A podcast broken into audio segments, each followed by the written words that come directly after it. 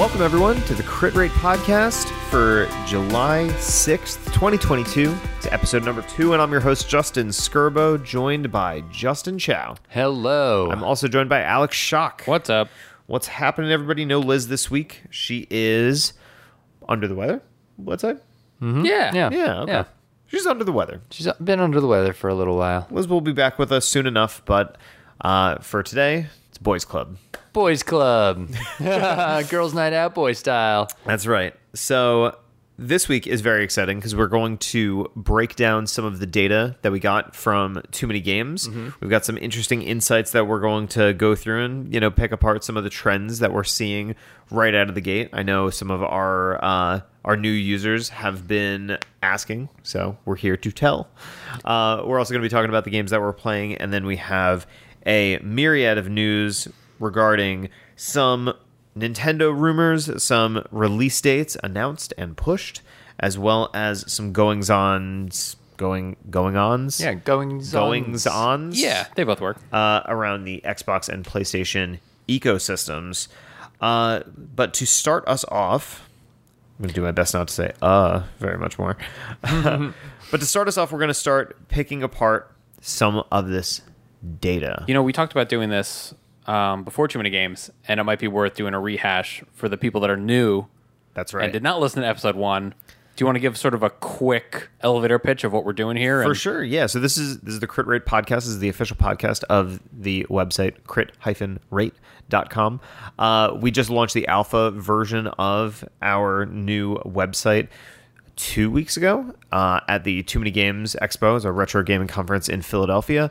We had a very positive reception, which we were really excited about, and a whole bunch of new users. Uh, everyone who's coming onto the Crit Rate site takes a survey so you can get placed into your gamer house. This is a representation of your personality, and then it gives everyone within those houses the opportunity to rate games to see what sort of trends emerge amongst like-minded individuals when rating games. Yeah. Nice. So How's that? Was that a good pitch? that was Love that it. was amazing. awesome. Every time I say Super it, clean. Every time I say it, I say it a little bit differently, and I'm like, oh, I like the way I said it that time. It's like Yeah. it's sort of an evolving thing, but yeah, I think you I- nailed it. I remember seven years ago when we were trying to explain it to people, it was like, no, it's like a, a reviewing website that'll like that'll like get you video game reviews that are personalized to your personality. yeah. What? I know we were it- too close to it. it's the sort of a sort of a difficult concept, but, but yeah, it's getting, getting, the hang there. of it. I mean, Yeah. when we were at uh, when we were at too many games, it did seem like people understood that you're getting put into one of the five gamer houses, not unlike a Harry Potter house, and then everybody there will be telling you whether or not you should buy or not buy this game. It, Yes. It's sort of like uh, Rotten Tomatoes if you only follow the reviewers that were like you, That like mattered, right? that matter to but, you. it, but speaking of, I mean, we're going to jump into this data in a second, just talking about some of the games that all the houses are talking about and what they like. And uh, I got to say, it's it is pretty fascinating to look through this. I mean, some of it is like, some of it is like both not surprising, and others is just like, well, I'm, su- yeah, some of it is surprising. Yeah, absolutely. So to to first establish the landscape, yeah, uh, and we will get into, uh, like I said before, the games that we're playing as well as uh, news. But first, let's go through the data just to give everybody an idea of of what we're looking at. When we ran this first alpha version of the website, essentially the intention was to onboard people into the website, have them take the survey, uh, get sorted into their gamer houses, of which there are five: Vantagist, uh, Curionaut, Ascendiary, Galabander, and Bravadir. And then they were um, they were asked to rate 30 games. Now, these games were a selection of stuff that's come over. Uh, that has come out of the last couple of years. These are pretty prominent games in different genres. We wanted to offer a pretty wide array so people that might be into one type of game have some sort of repres uh, representation within the collection that we chose. So these will not be all of the games long term, but this is just sort of the test bed to get an idea of where some of these lie. Yeah. You know, some of these games were certified bangers, you know, universally Certified loved bangers. games. Some of these were uh, a little bit more niche, you know, so we wanted to kind of see where these trends would And emerge. I, I know some of the people that came up to our booth, they were asking about specific games or indie games, and they will be there eventually. Yes. like we, you'll see a lot more. So that just hold on tight. I Yes. would like to integrate the phrase certified bangers into the website in some way. Absolutely. CRCBs, We crit call rate certified bangers. you It's go. the list at the end of the year. We currently call those critical hits. Those I know, are games I that score that's 100 percent. That uh, recommendation, but uh, that's a that's a podcast exclusive. Yeah. Maybe so- we have a higher category. If it's, it hits like 110, it's like that's a certified banger. yeah. Yeah. Zero people said d- said leave it. Walk it's away- all of it. Certified. Walk away from your friends and play this game. That's what a certified banger Leave your is. families at Christmas time or holidays time and play these games. That would be a really necessary. funny Easter egg if literally every single person that rated the game gave it a love it. Like if that happens, that's a certified banger. How hilarious would it be if people start gaming the system just to see the certified banger thing Hey, show up in their we, house? we welcome I picture uh, people's them- creativity. I picture them like you when you found out. I'm pointing at Justin Skirbo uh, when you found out that PlayStation fives were available, and you. Oh, yeah. You literally left the dinner table with your wife. That's right. And, And your her- father-in-law. that's right. That's right. and her father, you didn't say anything. and Yeah. ran and ran out the door. they understand me though. You know, like- we, we- this is this is why the this is the woman I married. You know, we we are we are you know It's like in The aligned in that way. when you tell the character to do one thing and he just stands up and just leaves. That's exactly what happened. That's right. But uh, So, I, I I will say one last thing, which is just even though we give out these uh, summaries based off of these five houses, right? Uh, the summaries are very over. I would say overgeneralization, but they are a generalization that doesn't necessarily speak to exactly what each of these houses like like uh, embody, right? All the houses are based off of seven different criterias, and though we say something along the lines of like Vantages being much more of like the strategy focused characters, doesn't necessarily mean that everybody is tending towards extreme heightened strategy. It's just more talking like in generalizations of what those houses are. what, what you're just drawn to. Yeah. What, Yeah. what what it just tickles your fancy a little more than these others. Yeah. You know, that's where we're placing you. Yeah. Yeah, and we will dive deeper into the uh, the seven traits as well because they are. It, it's kind of like polarities, right? It's like, uh, do you prefer more single player, or multiplayer games? Do you fall in the middle? You know what I mean? These are the types of uh, the types of characteristics. and I know we want to dive into it. It's like we have so much data that we're personally really excited about. Um, there's a lot of fun stuff going on here, and we really want to share it all with you. So, like the traits are one thing, like all this back end data, and what and that's what we're going to be doing a little bit on each episode. Yeah, um, absolutely. but this is how we're we're going to start it out, and I mean, let us know if you want to hear more or less different stuff. Like that's what we're going to be aiming for. Certainly, certainly. And we, yeah, we want to make this entertaining. There's plenty to go into, but we don't want to make it feel like, you know, we're at school right now. so, okay, so we'll start getting into it. Uh, so, just generally speaking, um, one of the questions were, you know, did were there more popular houses, you know, amongst the group? And just to give you sort of a, a broad range, we had a good representation amongst all the houses. Uh, however, Curionaut seems to be the, uh, taking the you know most popular flag right now. It's it has Yeah. the, the greatest representation at the These, moment. these are our explorers. I know I don't want to do a like a total rundown on each of these. Yeah. but like these are our explorers or tinkerers, the people that are roaming the countryside. And I will say that these are the people, at least 95% of them, uh, not just the Curionauts, just overall, all of the all of the users on the website are from too many games. So they Yes. true. 95% of them would all have come to a Philadelphia Expo convention for retro and semi-new games. That's right. So it's it's an interesting sample that we're taking from. So these are all general, and these these sliders are going to change over time, and you know we'll go into that as Yeah. as the changes emerge. As we get more data. Yeah. So the the order of popularity so far is just uh, Curionaut, then Galabander. Uh, then we pretty much have a tie for third between Bravadeer and Vantagist, and then the Ascendiaries. I'm an Ascendiary, so Team Ascendiary. Team Ascendiary. Let's do it. Uh, okay, and then we're going to go into the games, and we're going to learn a little bit about where the trends started to fall as far as how games are being rated. And last primer before this, what we're hoping to do on an ongoing basis. If you're part of the website, you get an email following this podcast every single uh, week, so you will see. An email? Um, Maybe every other week. maybe every other week. Yeah. You will see an email come through from the website that it will uh, let you know when new games are going to be available on the uh, on the site for you to uh, rate, and we're going to make that very easy and exciting for people. And then we will discuss the results as the games continue to roll out uh, on this podcast. Yeah, we'll have more games added to the website as we go through, but there's only four of us kind of like combing through the data every week trying to figure out and like pull out the key uh, insights and interesting, you know, data points that we can find. Obviously, from this one, especially from the first 30 games that we added to it, there's a lot of really interesting things to, to talk about.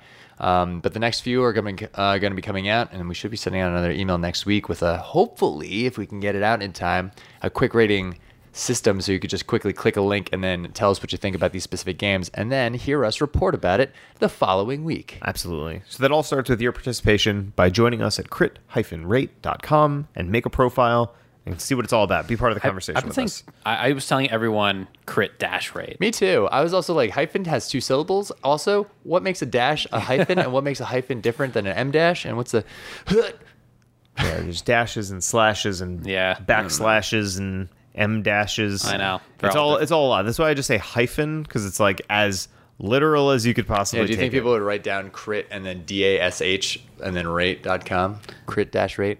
If you say it like that. I don't know. I don't know. Just saying imagine stuff. probably not. Do we make it personal, perf- like uh, confusing on purpose? Maybe. Maybe. Okay, right. so let's get into these games. So the first game that we're gonna essentially we're gonna look at the top rated game for each house, uh, and we'll basically continue through there to kind of see how trends emerge, and you know, and we'll discuss. So the top rated game for uh, for m- most of the houses was Mario Kart. Uh, Mario Kart 8 Deluxe. This is a Switch game.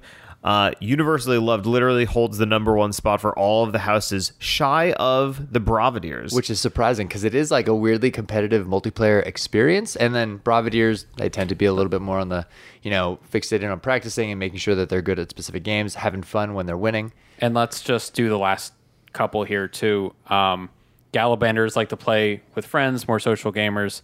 Ascendiaries like That makes Skirbo sense. here are achievement hunters. They like completion. They like it's more. we're getting all the gold trophies. We're Yeah, getting you- every star on every campaign. You every have the gold cart and the gold tires. it, and personal achievements uh, in games.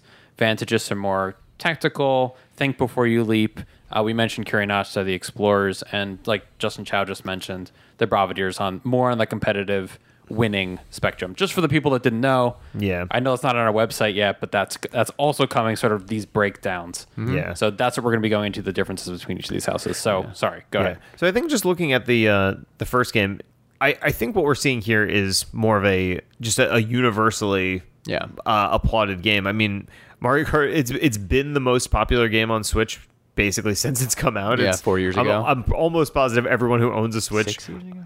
like has this game. Mm-hmm. So it, I'm not super surprised by that because there's also something like very inoffensive about it. I, don't, Yeah. I don't think someone's gonna play it and be like, "Mm, not for me. You know what I mean? Because and, uh, and not to mention, like even from the the difficulty levels, like you can play it with assists for children or kids, right? And you can play it without the assists. You can be hyper competitive online, and you can actually see some of these.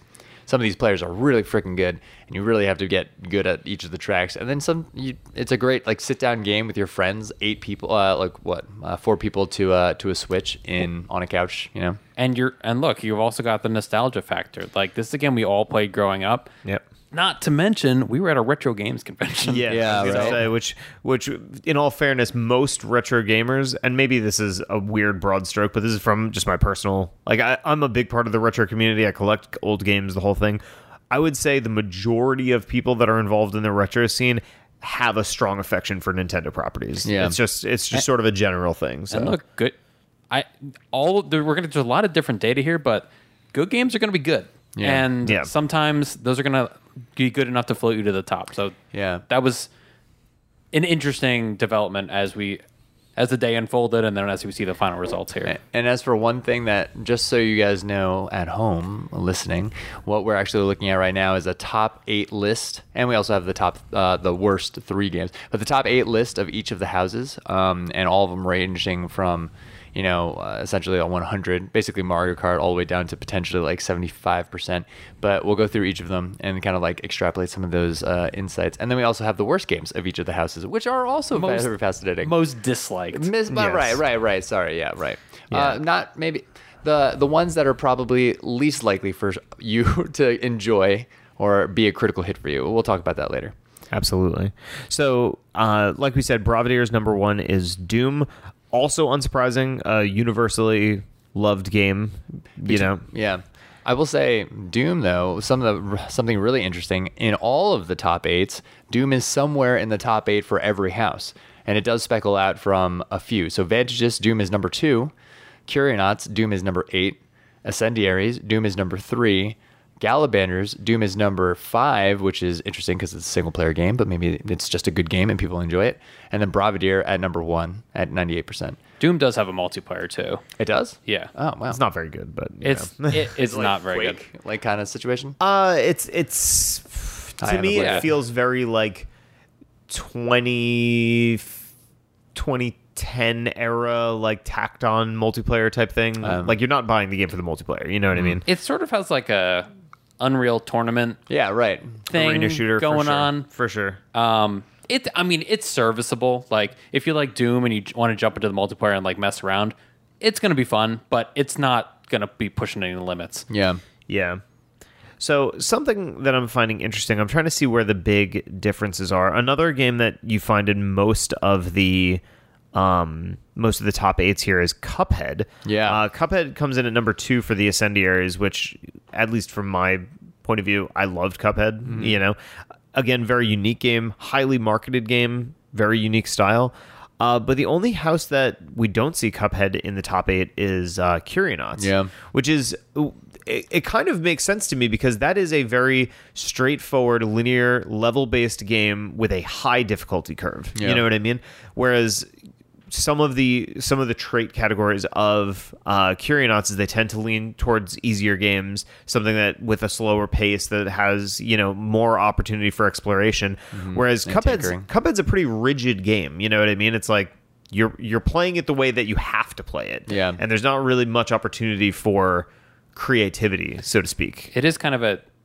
I don't know where it falls. I know it's somewhere on the list, obviously, but um, it does feel like a game tailor made, not for a Curionaut. Yeah, definitely. definitely. Yeah, it, it's just one of the interesting anomalies because, like, you know, it, it sits at number three for Vantages, it sits at number two for Ascendiary, number three for Galabander, number three for Bravadir. Yeah. And I, I feel like you can make a good case for it existing within all of those communities. Um, but again, interesting to not have it, And we, not have it like anywhere in the top eight. I know, and we are just looking at the top of the top. So this is not to say you're not going to like it if you're a Curionaut, but it's interesting. It could, I mean, we could probably look this up later, but for the Curionauts, it would be somewhere below 88%. Whereas Yeah. for every other house, it's 96. Uh, mm, what is it? 94. Uh, yeah, 94, 93, and 92 for the other houses. Yeah, it's just Crazy. interesting because, like, 90s. generally speaking, like there were 30 games, and there are eight games that they would prioritize over that. Yeah, right? You know, You know what? Like on a personal note, as we were going through too many games and delivering these houses to people in this survey, um, and then looking at the games afterwards, the thought from our perspective, like I was there with Liz, and I know you guys were thinking the same thing. Like, is this shit gonna work? Yeah. Um, like, are we?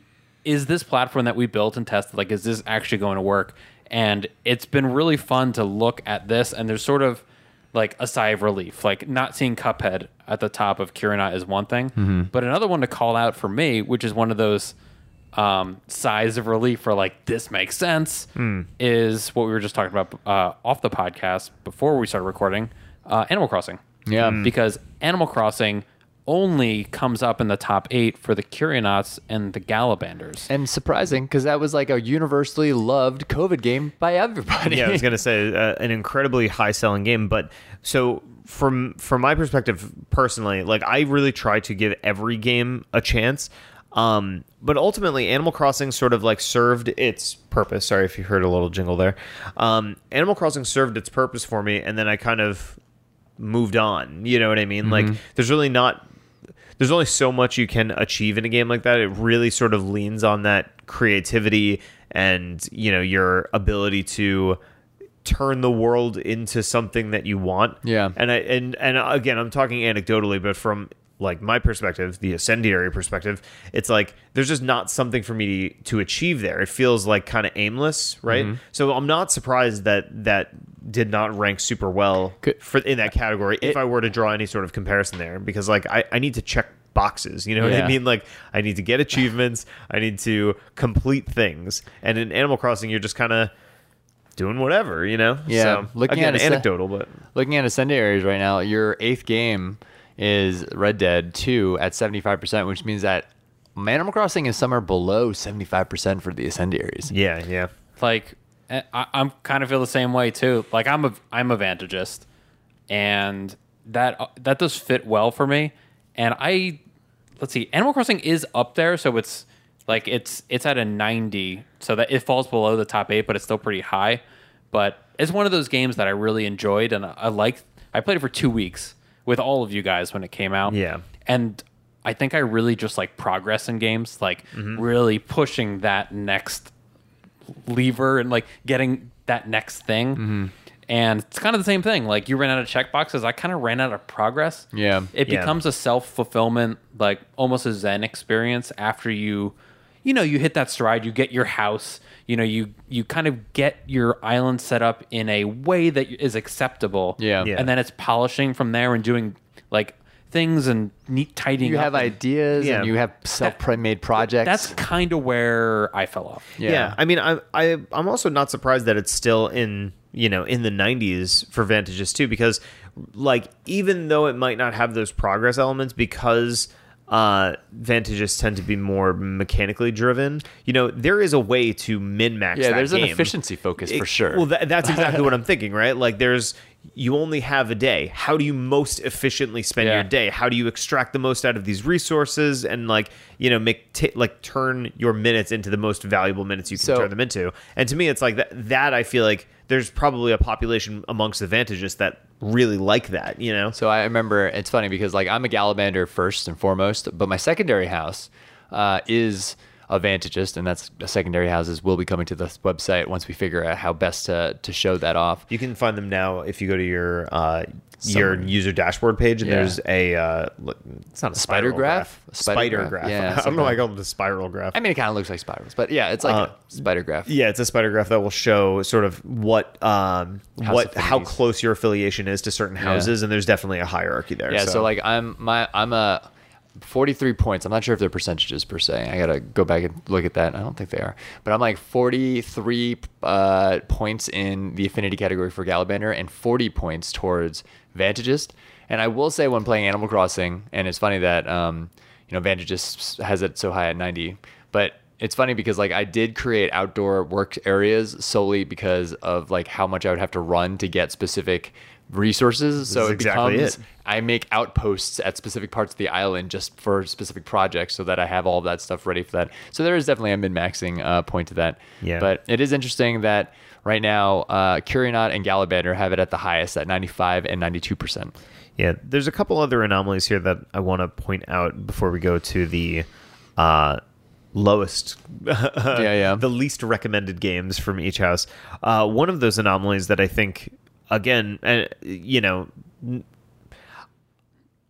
I want to substantiate it through conversation. Okay. but I, I don't want to say like, look, we're right. But it's like, uh, you know, let's let's Sure. uh, expound upon it a little bit. But the Curionauts are the only ones that have Horizon Forbidden West ranking amongst amongst its top eight. Oh, yeah. And that kind of makes sense to me because that is a full open world that you can explore, you can craft, you know, you can do the main quest or you can not do the main quest and it, you just get to enjoy that world. And to me that that is that absolutely satisfies that type of motivation. You know what I mean? Yeah. Would you guys agree? I mean, I- or or am I just like assigning meaning to something I'm seeing here? No, I definitely, I definitely agree. Uh, Alex, do you have Curionaut open on your phone right now? No, I don't. Oh, I- wait, I you do. do? Yeah. Because I would like to also know what Red Dead 2 would be like because I thought that would be. I mean, I got lost in that game because of, I would say, probably like a Curionaut kind of feel. Like, I did very much enjoy just wandering around aimlessly with a horse and like There- my gun. You know what I did hear from people though that there's sort of a technical me- level that you need to have with that game to enjoy it. Mm-hmm. Yeah. like it is a nice free roaming game, but it's not like a, it's not like an MMO or an Animal Crossing. You Right. know, Yeah, that's true. That's true. there might be a little bit of a barrier to entry there if you're just in it for the exploration. Yeah, I will say for the for the Galabanders, surprising not seeing uh, a Final Fantasy 14 up there. Red Dead ranks at 87%. All right, so so that's that's still really high. Yeah, that Yeah. makes sense. What is uh the Ga- uh wait? I have Galabander up. Let me throw up Galabander really quickly because I'm I'm wondering what Galabander has for um what you call it, uh, Final Fantasy 14 because I know a lot of my friends love Final Fantasy 14 and it is a um This is a Which one? Galabander one. that Yeah, you're looking at. for MMOs specifically. Um, and it looks like MMOs are a little challenging too because I feel like there's a, a much higher barrier of entry Yeah. to an MMO, so it might dissuade certain players. I mean, seventy-eight percent is not bad. It's an eighty percent for uh, Curionauts as well, which I- is, which honestly is like Seventy-eight and eighty percent. That does make sense, it does. I don't know. We've talked about. guys. um, It's working. I, th- I, think, I think in a way it- we can infer some accuracy here. Uh, we were talking about this on a before in the before times the before, before this times. podcast, but um, MMOs are kind of, in my opinion, it's like a dying art, you know. Yeah. And uh, it used to be the genre, like that a- was was the a dime genre. a dozen, you know. Yep. And you know, we've had these sort of fad genres like music, uh, like Guitar Heroes and stuff, and DDR. Who says it's a fad? And we had I love music games. MOBAs had their time in the in the in the sun. Um, so I just don't like. I don't know how that lands with all this, right? Like, there's still an audience for it, and there's still some winners out there. Mm-hmm. But Well, I think that's what it is. I, I, especially in the case of MMOs, and now we're just talking about games industry in a more broad way. Yeah. But it's like those are highly unsustainable platforms. You know what I mean? It requires an insane amount of work and maintenance to run one of those things. Mm-hmm. And if the if the players are gravitating towards one, which I mean, it's obvious that Final Fantasy 14 is the winner at this point. Like the other ones are just going to die because if they don't have the player base to sustain them uh, both monetarily and like from like Yeah, a game content wise it's it's impossible to maintain a game like that. So it would it would make sense to me that they would ultimately dwindle down to one because it's again it's such a phenomenal expense for these companies to hold it up. So even just to like start it Yeah. one year of an mmo being active like I mean, how many salaried people do you think are behind a game like that to make That- it continue to work? You know, I feel like the only, I mean, so I was between two MMOs at one point, and I would say like the two that I had, Guild Wars 2 and Final Fantasy 14. Um, it's interesting the different business mo- how the do- different business models satiate, or rather, how the different business model- models come out with different content, right? Yeah. So Guild Wars 2 model is a single pay, right? You buy the DLCs, sure, but most of the time you're spending money on gems, which is their premium currency, so that you can use that on the cash shop, and the cash shop items are mostly, you know, uh, what is it? Uh, better, um, quality of life items and uh, like avatar skins and stuff, you know, and like cool weapon skins and stuff like that. Um, but in Final Fantasy 14, I feel like you have everybody on salary, everybody's paying monthly, which means that Square Enix knows exactly how much money they're going to be making off of this game the next month, and they can essentially better plan to use that those funds for better content coming down the pipeline or new things to and I- add to the game. And that's probably why, rather than the cosmetic route, or maybe not rather than, but in addition to the cosmetic route, you know, they put so much focus on like storied expansions. And one of the biggest things that that game's lauded for right now is that it, it has really this good. standout story Right. that, you know, really has helped push. Ooh, that was probably a really bad close up. Oh, God, and I hit the mic. Um, but that's probably what helped move the MMO genre forward and, and create so much of a sort of beloved feeling around that game. I am wildly curious how many players, and they stopped announcing it. Like, wh- how many players are on World of Warcraft still? Like, I bet it's still sizable, It's but I split. don't know what it is. There's also like private servers now of Minecraft, uh, not Minecraft, of uh, WoW. I'm that- pretty sure that other one beat out WoW. I think it was like it was WoW and Final Fantasy 14 that were the tops, and I think now it's uh, Final Fantasy 14 and that game New World. You know that game? No, It's a, it's like a free to play uh, MMO, but I think it's very very popular. I feel like I don't have to look it up. I don't give WoW enough credit either. Like, we no one talks about WoW anymore. Yeah, because it was like the, per- the perfected WoW, WoW EverQuest ran its course. They, they're not but making more still, expansions. But it's still so. Po- it's just it's just sort of mind boggling how popular it still is after all these years. Yeah, It's what funny, other feel like- MMO do you know has a South Park episode? I was gonna say maybe maybe it's like a weird generational thing, but it's like the only association that I have with WoW are like the friends that I know that it ruined their lives. Is that weird? to Like, I mean, It has a very weird cultural association at this point. well, because I think it was a lot of people's first brush with that. Yeah. I think Yeah. now more people are more nostalgic for uh, like EverQuest and uh, and RuneScape because they were like it was a more innocent time of MMOs, whereas Yeah. like World Yeah. of Warcraft was the most like we're wringing you dry. Dude, you I know? remember in Ragnarok Online, which was my first ever MMO, and I play it to this day occasionally. I'll just go back to it just because of the nostalgia's sake. But like people would make up their own like mechanics in the game to fix problems in the game that weren't. It, there was like bad user experience to the point where they built their own ways of going around that. Um, I won't name any specific that's specifics. right now, devoted but- fan bases. right? Exactly. Yeah. So let's. Can I bring in one other topic real quick?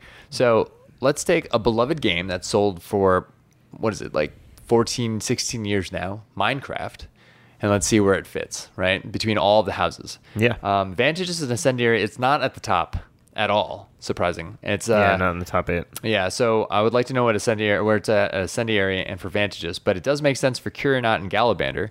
And Curionaut, it's at 89%. Uh, Galabander, it's at 95%.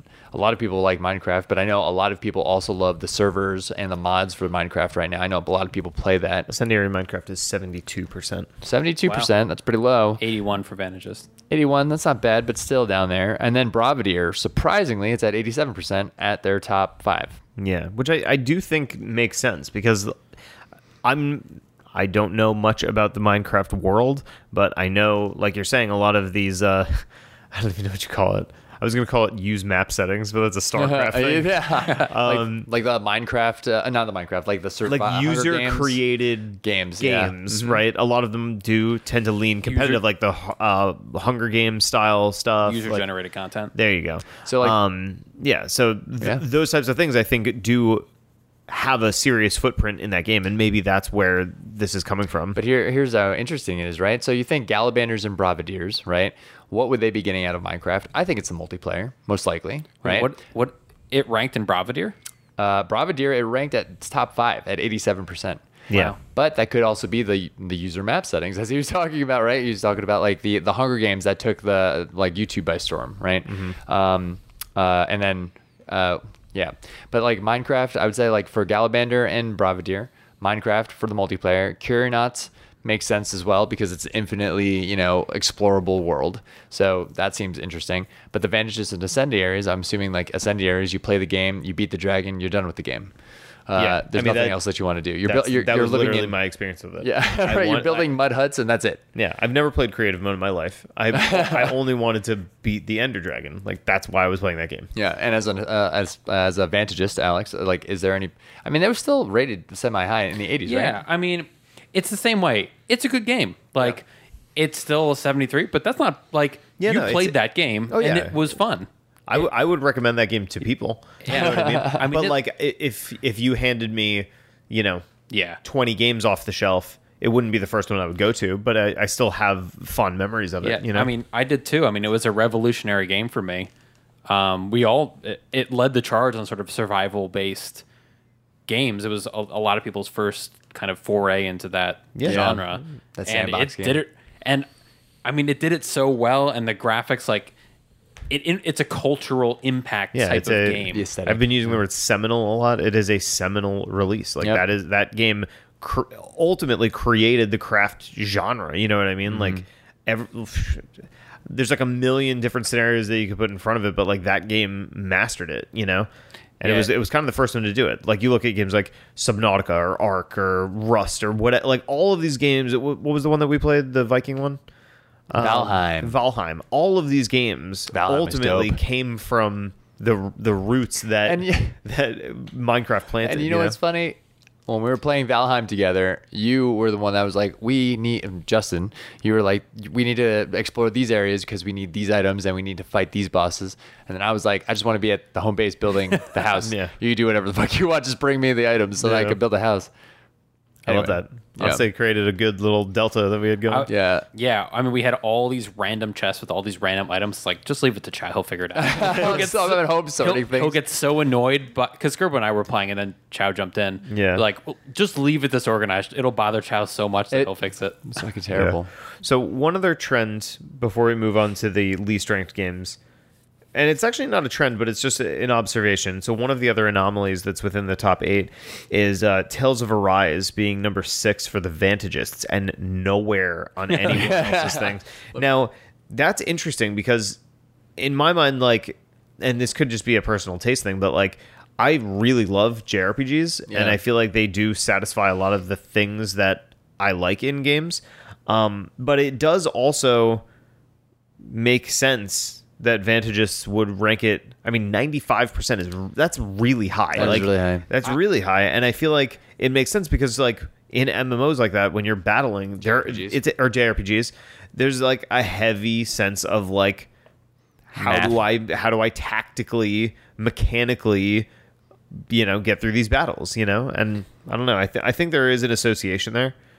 It's It was a- a fairly low on. Uh, uh, I'm pretty sure it was in the 60s for Incendiary, which is shocking. I'll say, as a Vantagist and a person who played Tales of Arise, um, I guess I'm surprised it's this high. Like, it's a very good game, um, but for the masses, you know, I it, it is surprising. Yeah. Although it makes like that's like my personal perspective, but from the crit rate perspective.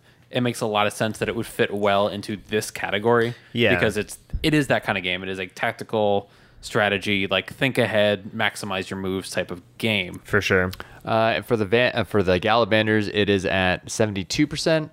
And uh, I really love JRPGs. I didn't get very far in this one before tapping out. I want to go back to it, but damn, I don't know. The NPCs just seem so boring to me, and I just I just felt like the worlds were just not. I love those NPCs because after I talked to them, they had a little checkbox, and I was like, "Good, I don't have to talk to you ever again." The checkboxes helped, but it was a pretty boring. I was skipping through that all that dialogue. Yeah. Yeah. So okay, Anyway. so let's look at the the least ranked games, and then we'll get into what we're playing. Yeah. Yeah. So we only pulled the bottom three. I find it hilarious that the worst ranked game for all houses was Madden 2021. It could be also Um, a product of. I mean, there were some people who did rate love it in some of the houses. Um, We were but at a retro gaming convention. I, we were at a retro video gaming convention, and uh, that I I have to uh, I have to admit I have to suspect that the demographic was just not a Madden demographic. You know, yeah. Pretty. I'm yeah. sure if we went to a Monster Red Bull you know event of some sort, we'd find a couple of people who like Madden. I- Yeah, I I'm Actually, we should probably go to those events and see if people will play this game. I, take I this would test. I would like to I would like to get that data. Um, I like if we were at a competitive gaming tournament or something like this would be completely different. Uh, Yeah. especially for Madden. for sure. Um, one of the other things that I think, or that I want to mention in regards to the Ascendiaries, because I think this is a good example of how traits fall into this, is uh, that Age of Empires ranked pretty low for Ascendiaries. Now, this also seems uh, like. So, if I'm trying to ex- extrapolate some meaning here, it's like. I think the reason why it's it was dinged so much is one of the higher trait categories of ascendiaries are fast-paced games. They tend to move towards fast-paced games with practical solutions. Like they're not really high in creativity or um, what you call it experimentation. So it's the type of thing where I feel like a game like Age of Empires, while I'm sure there are beginnings, ends, and things to achieve through a game like that, it's just the actual style of game, like the delivery method, that doesn't necessarily match up with the general trait categories of an incendiary. So that does make a lot of sense to me that it would be on the uh, lower than appreciated side of uh, of the spectrum. Yeah, I mean, if I characterize you as an incendiary in my head, Mm-hmm. Scribble's a trailblazer, you know, but you're not blazing many trails on Age of Empires. Like, No, it's a, not. it is a different type of game, uh, probably more suited for like a Vantagist, and that's it. yeah, I mean, I will say the Galabanders do have a strategic streak in them. Uh, they are like I'm looking at the exemplars right now, and by exemplars for all of those listening, I'm looking at where our previous data has led us to believe what each of these houses are in each of the seven traits, like where their polarities are. Yeah, Um, the exemplars. Of yeah, those exactly. houses. Right. The strategic side, the Galabanders are more strategic, and they do, but they do like surprisingly more fast-paced games. Um, faster paced game. So our Age of Empires sits at a cool 55%, just barely making the cut, uh, over half. So like that would mean five and a half people in the room out of 10 would say you should try this game. Interesting. I just Yeah. think of this is totally random and off base.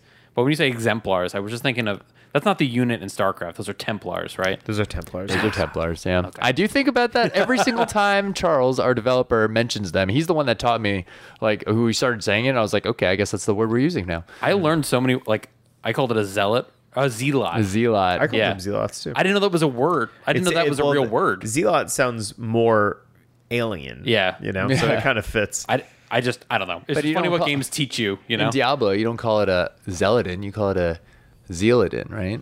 I have no idea what you're talking about. Uh, sorry, a paladin that uses zeal, right? Zeal. What? I don't. I still have yeah. no idea what So you're talking about. he's- All right, never it's mind. a build. I'm just gonna leave now. Yeah, there's Okay. this- a- I'm just gonna leave you- the room. You jump to the end. All right, never, never mind. It's a paladin. I'm sorry.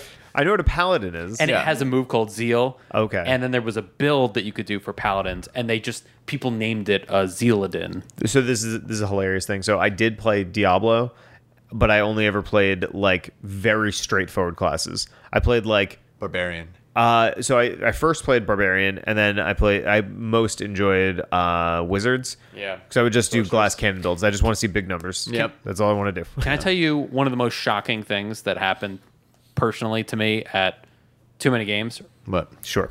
That when we went outside to the line and Justin Chow here entertained everyone, he did a segment where he played music for uh, game, video game music for everyone. And I was going to guess that. what it was.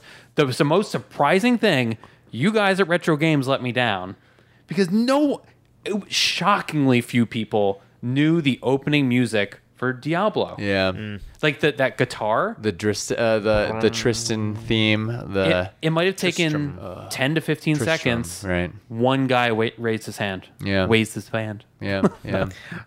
Do you think maybe they were just like, you know, timid and Could be. No, but that wasn't the first one, though. You know, like they were raising their hands for the other one. you know it's Yeah. wild? There was like But I also gave out one for F Zero, and then they were like, um, I think that's F one, and I was like, mm, minus one, just one lower. Like uh, F Zero, that's the game. Good job.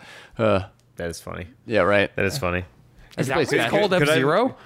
Oh my god. Oh my God. Yeah, it's faster than F one, so it's F Zero.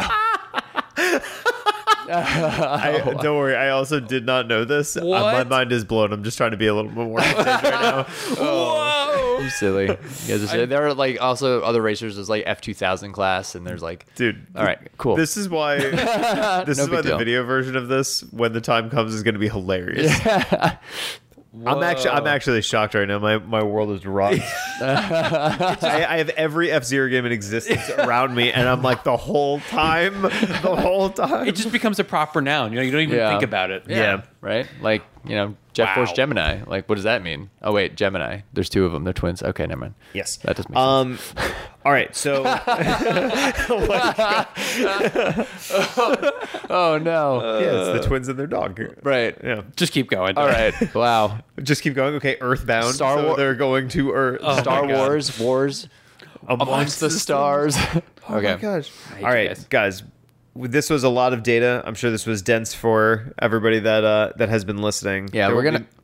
Be- Sorry. no, I was going to say there will be much more data to come uh, when the time comes. If you've created your account at crit-rate.com. We should we should Uh, call these trends or like we need a better word than data. I think we're gonna bore people. Yeah, that's we true. do that. I mean, we're all trying to figure it out. Like, even Yeah. looking at this trends, looking at all of these trends and such, like, we're trying to figure out, like, what would be most entertaining for everybody. So, if you guys have any questions or thoughts around this, if you want to know more uh, about what we're looking at and then kind of guide our hand as to, like, what we should be talking about on the podcast, like, by all means, please. Because this yeah, is you can reach out to us at uh, critrate underscore gaming uh, on Twitter. Also, if you are listening to this podcast on Spotify or through anchor.fm slash critrate, um, you can leave us a voicemail and like let us know what you would like to hear or Send leave us us a facts. message directly on there. Uh, whatever means you would like. We also have just a regular old contact form on the website. Please feel free to use that. and I, I hope like we're, we tell you all this data because it is so interesting to us and Yeah. I I hope like like what we're talking about here it it's kind of exciting like we're giving you we're we're giving ourselves like it's like a peek behind the curtain, you know? Yeah. Like it is it is our data and we sort of like it, it's coming from our survey, but it's like a another window into the mind of a gamer, which is so like it's so interesting. We haven't really that data isn't really out there like this. Um, that's what I find is so fascinating. So I, ho- I hope there are other people that share that too. But Absolutely. it's just a conversation starter, and it's just really interesting. Yeah. Absolutely. So so keep an eye out. Create an account on the website. Uh, if you already have an account, keep an eye on your email because we will have more information to come. So moving on, guys. I've, I've been playing a lot of games this week. Have you all been playing a lot of games? Recently? I have been playing games this week. All right, Alex. Well, why why don't you start us off? Tell me about what you've been playing. I'm this pretty past week. excited. Ugh. All right, here we go. I'm sitting up a little bit. He had to flex before Yeah, had to- this I had to- conversation. I had to flex because uh, stuff happened to me this week. And last week I Good stuff. told Do you want to talk about it? Yeah. I do want to talk about it a little bit. Did I tell? No, I told my, my friend at work. Um, so last week I told the world that I was playing Deathloop. And a little bit of an older game last year, you know, up for a lot of awards. Did tell me about this? Yeah, I think I mentioned to you. You did. Um, so I was playing Deathloop, enjoying it. You know, it's the, that same type of arcane experience where I kind of like, I like these games, and I said this last week, but it, it doesn't hit love it territory for me, but I still really enjoy them. So this game is very uh, segment based, like not segment based, um, but you jump into a little world in a little city at a certain time in the day. You do your thing, and then you come back to base, and the game saves, and now you go on to the next. Like you go from morning to noon to evening to night, and each one of those segments is its own little pocket of gameplay. Okay. And I was enjoying that loop. You know, you do your thing, you kill the guy you need to kill, you get the item that you need to get. Um, you can upgrade your gear, and like there, you kind of hit this nice cycle of upgrading, figuring out the town, assassinating the people you need to assassinate, and get like upgrading as you go. Mm-hmm. So what happened to me was, um, in this game you get invaded. First of all, that got really annoying because I kept getting killed. Like I would start an experience, I get invaded by a real human player, Juliana. Yeah. Juliana, but it could, I mean, it was like a an internet person, Yeah. who would kill me, and then I had to start my loop over, um, or A, ver- start a that. very frustrating moment. So- you can't shut that off. Well, not off, but That's like what you I- can make it NPCs. I tried to shut it off, but I made an NPC, and they're way dumber, so that was great. Um, and I don't normally do that, but it was just it was interrupting what I was trying to do. yeah, I feel you. So anyway, um, what happens is when this person invades, it shuts off the exit point. So you have to turn that exit point back on before you can leave. Yeah. Okay. Sto- story wise, there's a tunnel that you enter and exit each part of the world map from that you can only enter or exit via a key code. Uh, but it's a powered door, so when Juliana appears in a uh, in one of the areas, it shuts down the power to the door. So you have to like f- Kill. So you either have to kill her or you have to like hack the door Yeah. to get to leave. And if you hack the door, does so Juliana is another player, right? Yes. She's the one that's assassinating. So if you do get through that door, does she get Yeah. kicked from she, the game? Well, she fails her objective. I if see. You leave so before. similar to like Dark Souls or the Soul series, where if you find the boss door and you go through, the invader will get kicked Yeah. out. Correct. Interesting. So this is sort of a extra information, but I, I tell you all this because so I killed Juliana, but the doors never opened again because I had to go back and hack the door. Like even if you kill her, you still have to hack the door to open oh, again. interesting. So I killed her, but then I just went on my merry way. Right? Okay. I did my mission. I killed the guy. I was sneaking around. I was using my powers all like efficiently. I was finding all this new loot. Mm-hmm. On my way out of the zone, I I couldn't leave before opening those doors.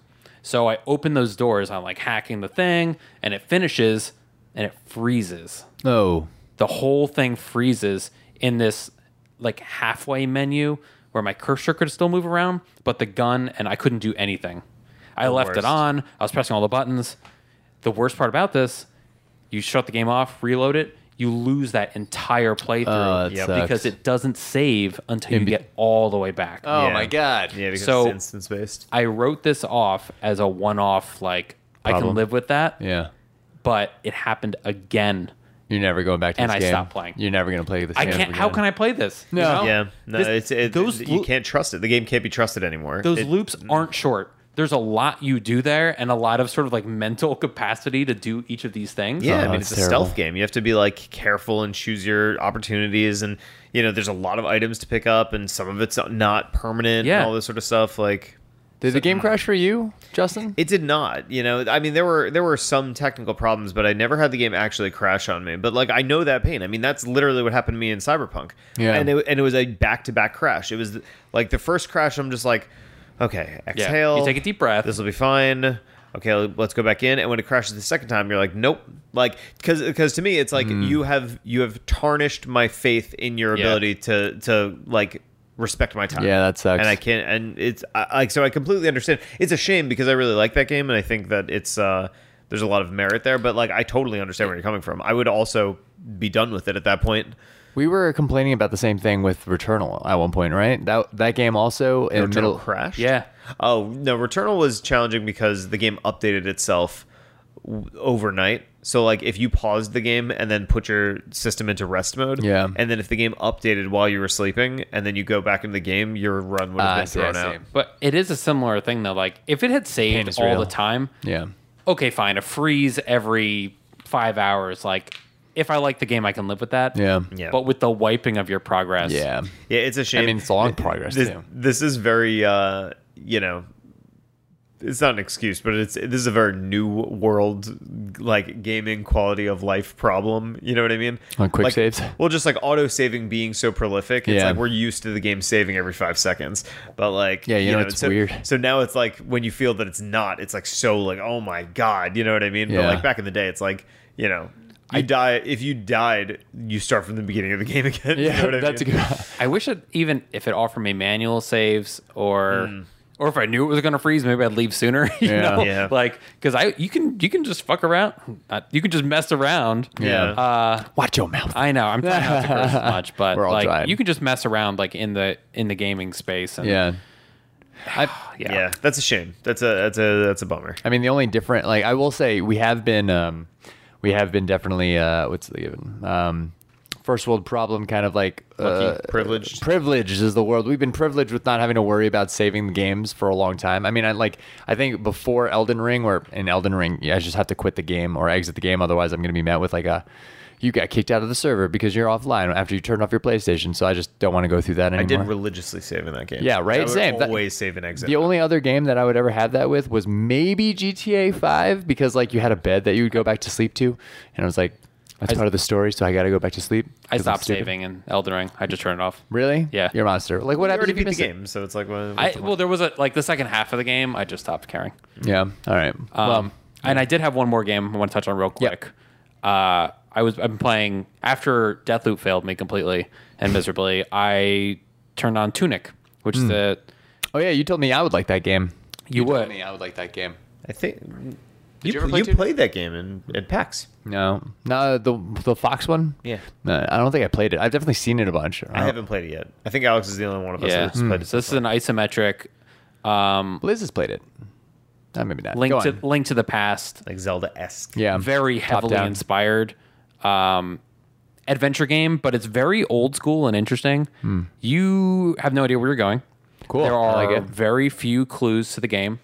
Uh, even your menu is in a different language. I love you that. Just see items. That's awesome. So the thing that's driving you through the game is whatever you discover, you know, there'll be sort of little hints and signs and stuff, Mm-hmm. but you find pages. And when you It constructs the, the instruction it, manual, literally right? constructs the instruction manual of like an old game. Oh. Yeah. and That's you, cute as but you're not getting the pages in order, but you are getting pages that will likely have a clue for what you're supposed to do. But it's not obvious at first. And sometimes you're flipping like back and forth, like trying to find things. Decipher it. yeah, and That's like sometimes you'll find a map, or sometimes you'll learn what a word means, um, and it'll it'll pop up. Mm-hmm. Uh, the other thing, so that's been really like challenging slash frustrating slash rewarding at the same time. Yeah. Yeah. because it doesn't handhold you at all like games do these days. Hmm. And the other thing is that it is way, and it's very cutesy. But the other thing is that it's way, way, way, way harder than you think it would be for a game Really? that looks so cute and adorable. Uh, it is a very challenging. Bo- it's not cheap, but it's like it's, Unforgiving. It's right there. Like it is hard. Um, it is a hard game. Um, I didn't even know I could upgrade my character, so I was going around with like the lowest stats possible, and I only figured out recently you could upgrade yourself because they don't explain anything. So did you have like a bunch of experience and you just like became daddy after you went through the menu? You I did become a lot, lot stronger. So the game, I've been really enjoying it. A lot like, more daddy. a lot more daddy. I've been daddying a lot of enemies. Nice. I've been fathering a lot. Are you? Uh, uh, are you? Uh, is there like skill trees involved too? Are you getting like new move sets? Like it's the exact same thing as Link to the Past. We were yeah, finding uh, weapons. I see. I see. So you're you're getting like the fire rod. exactly right, and Cool. almost literally. So Yeah. like it's. But there were times where you're like, I don't know where to go, and you're like, I guess I'll just go here because I haven't been there in a while. Um, but you'll uncover new things, you'll unlock new things, and it's a very tricky game. There's like things hidden all over the place, little pathways that you feel dumb for not seeing because it's tucked around this weird corner. Yeah. But I've been really enjoying it, like way better than Deathloop? Uh, Deathloop, but also the other game I was playing, Death's Door, which is another isometric uh, Zelda inspired uh, slasher that's on Game Pass. Like, sorry, that game's that game's cool and, and unique, but this is a better game. I'm So, down. There was another game that I saw. I don't think you played it recently, but I think I saw it in your recently played stuff uh, called Nobody Saves the World. Yeah, Did you play that game? yeah, for uh, a couple hours. Is it good? It is really good. Yeah. Um, Nobody saves the world. I, was yeah, I told you you would like that because from, like, this the is not Super Meat related to the I the DS game that's like No. the world ends with you or whatever. definitely not. No, this is just a. It has a really interesting magic system where, um, you tran you can transform into different animals and they have different skills. Oh, the Animorph game. but there's different like skill trees for each animal. So like that's like the snake leads to this like other thing that leads to this other thing. It's like this really bizarre, funny game. This is made by Drinkbox, the guys that made Guacamelee. Oh, It's a very stylish game. The mu- the music is phenomenal, very Zelda esque. Like music with, is with done the by- guitar. The music is done by uh, Jim Guthrie, who's the guy who did the music for Sword and Sworcery. Dude, this I mean, it is the perfect combination of how do you know all that, Justin? My God, you just pull out this I like, information. I like music. I don't know.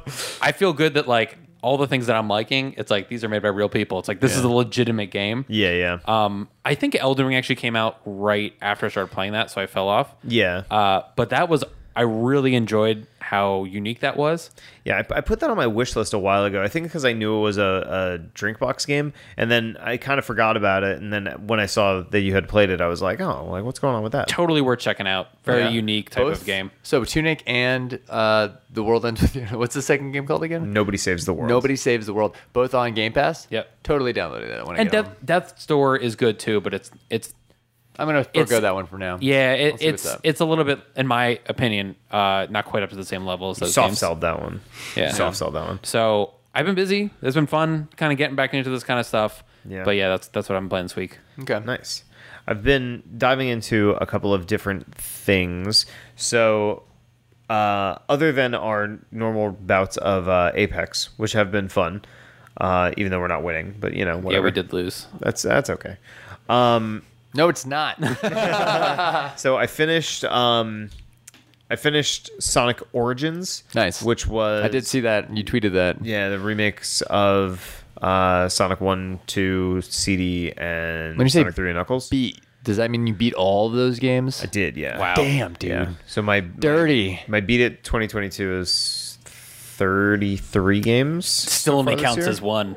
Is that you? Did you have that as all three? I, I counted them separately. Okay. I mean, they were separate games. Like when I- Alex, don't take it away then, from him. And then when I posted the picture, I posted pictures of the Genesis versions of them because I have the original versions Okay. of these games, and those are all separate games. I did not count Sonic Origins in totality as a separate game, though. Okay. okay. So I just counted the the individual games, and they're all like decently long games, and some of them are kind of hard. Um, so all in all, I would say it's a good collection of remakes. Uh, I've only just looked at the uh, discourse about it online, which apparently a lot of the super fans are di- unhappy with this for Why? so many reasons. Some of them say that it's like there's some graphical issues with them. they don't like the 16 by 9 wider screen. Well, everyone likes that, but they're saying that like the pixels are softer than they should be. Like they're there's using some kind of filter. It was very unnoticeable to me. I thought it looked fine. Um, and then that like apparently people wanted more modes and all kinds of stuff. I was like, listen, I played these games. I wanted this collection because I wanted to play better better air quotes versions, you know, more modern versions of these games that I love. You know what I mean? Yeah. It, was, it was a nostalgic thing, and I think it totally delivered that way. For uh, for the record, I played it on PS5. I think the Switch version has a lot of like hitching problems and like weird Ah. stuff like that. Um, I feel like these games are exactly what I would want on an airplane, though. You know, oh, for sure, for so sure. like I'll probably get it on. and the there's so many quality of life features like that you know it's it's very nice um, so i got through those one interesting factoid we were talking about music was in sonic 3 um, this is your uh, retro game fun fact for the for the week but um, a, an often debated uh, conversation around Sonic 3 was that Michael Jackson had something to do with the music Right. that was Oh. made for that game. Uh, and it was always unknown because he's not credited in the game's credits or anything like that. But then when this game came out, uh, I actually looked it up. Yuji Naka, like the maker of Sonic, like the, the grandfather of Sonic, actually tweeted out he was like, The "Oh daddy. yeah, like the the daddy, The daddy of Sonic. Uh, he basically said that like yeah the michael jackson songs were totally a part of it He did Like, confirm it? he confirmed it and uh and they did not include those songs in this release because of licensing problems Which were? Um and yeah it, they it was very felt when they were not there. So it was uh so it was actually six songs. It was casino night uh or um, carnival night zone one and two ice cap zone one and two and launch base zone one and two Wow. I don't is- remember Launch Base. I just remember the Ice Cap Zones being the best Yeah. freaking songs of all Sonic games. It's probably the best song of all. Maybe second to Chemical Plant Zone. Chemical but, Plant is amazing too. but but Ice Cap is up there. You know what I mean? And it's hmm. funny because when you when you listen to these new songs, it's clearly like they just hired somebody to be like make something that sort of sounds like it should be in this game, but it's like clearly made like without the Genesis sound chip. It's like obvious that it's a different like it's a different instrument that created this music and it's also just like way worse and it's not worse because it's not that like those songs it's just bad music it's by just anyone's standards. It's just boring. like yeah. it took some a, a song that had so much personality and life to it, and just made something very bland. I'll see if I can find it for you. We'll play it later. That but- this so similar story. Like at the beginning of COVID, I tried to go on this run of rewatching uh, Scrubs, yeah, and Scrubs is interesting because it came out on. Um, it was just released for streaming on Hulu back then, Mm-hmm. but they lost the licenses for some a lot of the Like the theme songs. song? not the main song, I'm but no all- Superman. so they still have that. oh, okay. But they use a lot of popular songs from that time, and they couldn't get licenses anymore. So for those episodes are just out. So they they they replaced the music. Now the episode's still there, but they replaced the music. Oh, okay. But like to me, it feels weird. Yeah. like, the music played such an integral part to that show. Yeah. That it felt like something was lost there. So I couldn't even watch it. Like I wouldn't even watch.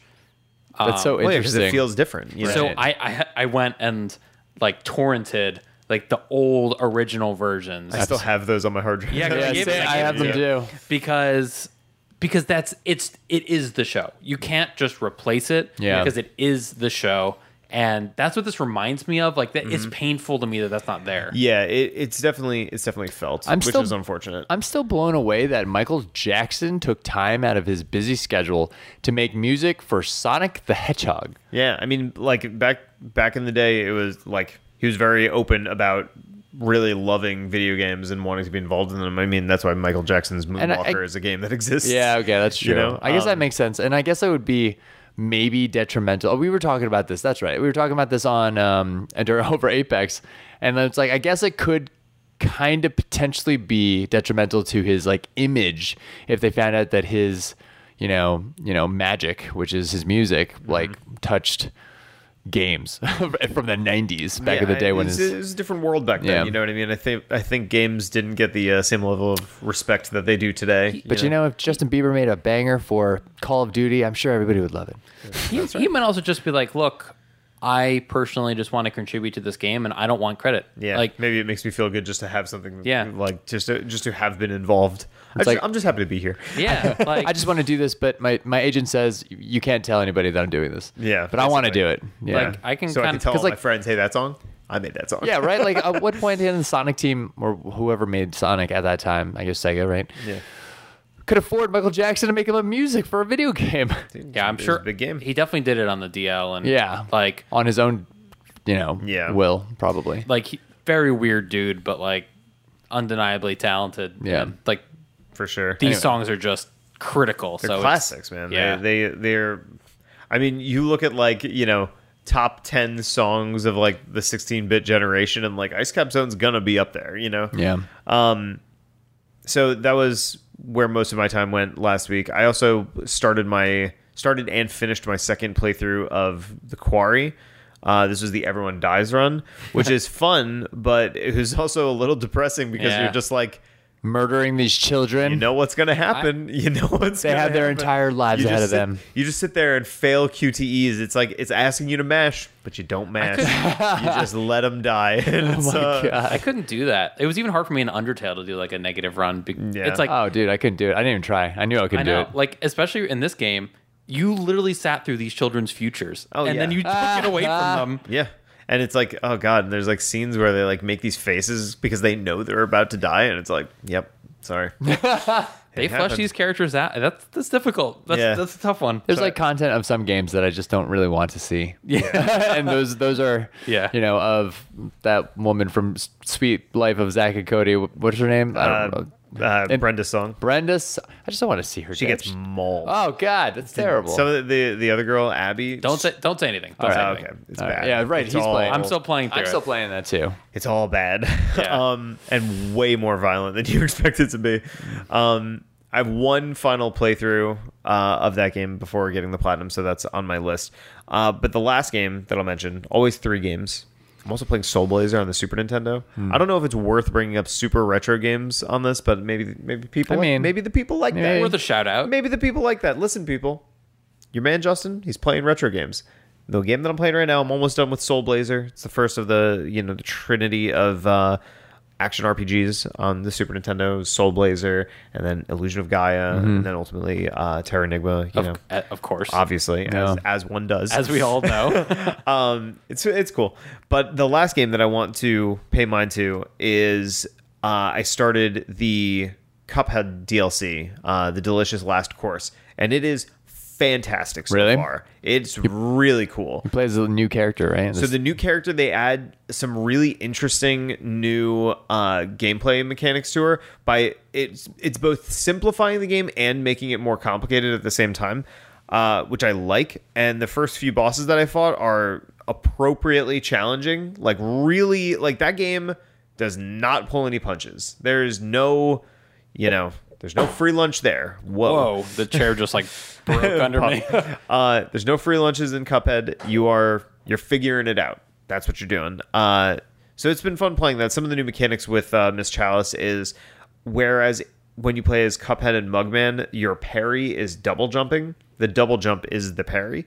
Um, in this game, they just replace parry with your dash. So when you dash into a, a pink obstacle, you gain hyper, which is great. Um, and then she also gains an invincible roll, which is really great to move around. but But it's a dodge roll.